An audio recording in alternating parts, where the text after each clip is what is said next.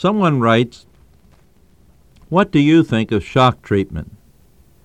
Should a Christian allow a loved one to undergo such therapy?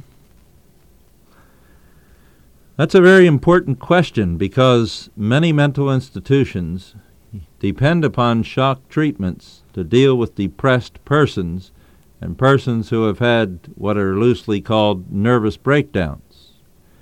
Indeed, even in spite of many of the studies that have been done in recent days, this therapy, in quotes, seems to be increasing and seems to be rather standard in uh, many institutions.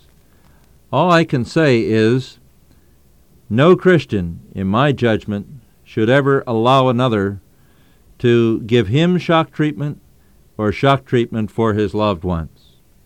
First of all, let's consider what's happening in shock treatment. ECT, or electroconvulsive therapy, administered frequently uh, in these days, really constitutes nothing more than another fruitless short term remedy. Even the good effects of shock, when they do take place, are not lasting. Sometimes, uh, according to William Sargant and Eliot Slater, in a very important book that appeared in 1972 entitled An Introduction to Physical Methods of Treatment in Psychiatry, admit that shock treatments only make a person more anxious. In that book, uh, they talk about the risks of fracture, which often occur when a convulsion is uh, induced in a person and his body uh, uh responds to it. And then, when they really work, that is, when shock treatments do have some effect upon a person, and of course they don't always work, what they do is simply relieve the counselee of the pressures of stress by temporarily erasing his recent memory. Now, if you want to become irresponsible for your life, you want to not face life's problems, you want to have your memory so erased that uh, the events of the past days or recent days uh, no longer occur to you, then, of course, uh, shock treatments are a very effective method of doing this. Another way to do it is to drown your troubles in, in alcohol or to take such medication that you don't even know where you are. But that's the kind of thing that's happening in shock treatments. When the memory returns, the problems, which in the meantime probably have grown larger, still have to be faced. They haven't been dealt with. You've just run into loss of memory or temporary amnesia in order to try to escape them through shock treatment. Now, what actually happens in ECT, electroconvulsive therapy, is that convulsions are induced in an artificial manner. A convulsion that is really the same as a grand mal seizure. And we ought to be very clear about what's happening here. We're causing the same kind of effect upon a person that uh, occurs when he has had an epileptic fit. We're producing a grand mal seizure by shooting electricity uh, through the subject's brain.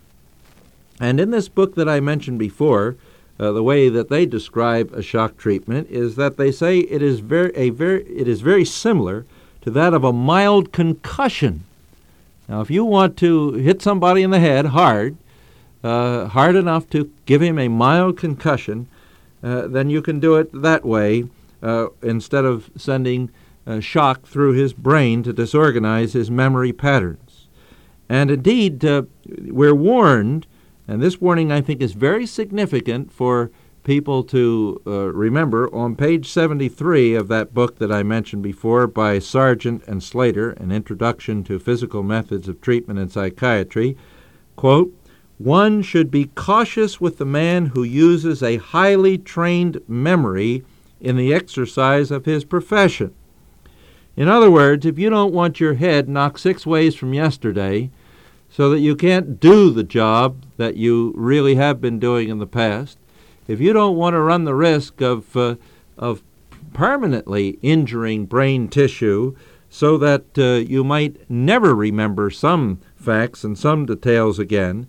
And indeed, to add to what they say, if you don't want your whole personality so washed out by sending electricity through your brain, then you'd better stay away from shock therapy. And so, really, it's pretty difficult for a Christian, if not impossible, and I believe it is impossible, frankly, when we read passages such as 1 Corinthians 6:19 about caring for the body, which is the temple of the Holy Spirit. It's difficult, if not impossible, to justify the use of electric shock therapy. Indeed, shock treatments are perhaps the very best symbol of the fruitless attempt of frustrated psychiatrists to solve non temporal problems by short term temporal means. If you're driving your automobile down the road, and I've used this illustration before, but I think it says it, and suddenly a red light uh, lights up on a dark night on the dashboard, the thing to do is not to reach over into the glove compartment and uh, smash the light. The thing to do is to pull over your car to the side of the road and lift the hood on the problem. Get to the real source of the difficulty. Be thankful for the red light flashing. It warns you that something is wrong under the hood.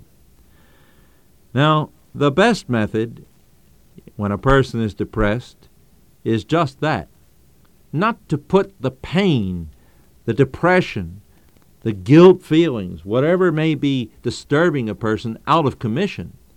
That's, you see, what the Bible calls searing one's conscience with a hot iron.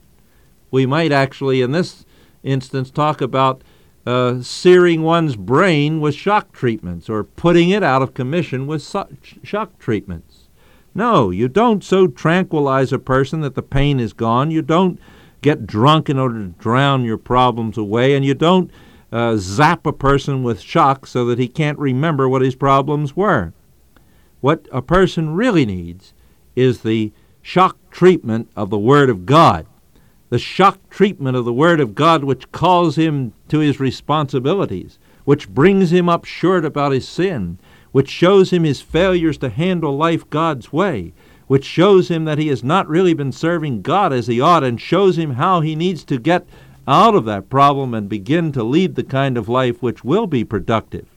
Now, that's the kind of shock treatment that a person needs when he's dealing with his problems, not electric shock therapy but he needs the shock of his life, the shock of the Word of God, administered to his life in such a way that all the past is scrambled up instead of his head being scrambled up. And now all the future needs to be put together in new ways that are pleasing to God. I want to say to you, you go to a minister who believes the Word of God if you've got problems. Don't go to a man who administers shock therapy. Go to someone who will shock you with the truth about your life and be prepared for a shock when you really see your life exposed, open and naked by the Word of God, which is able to pierce into the very uh, soul of a man and distinguish between the marrow and the bone.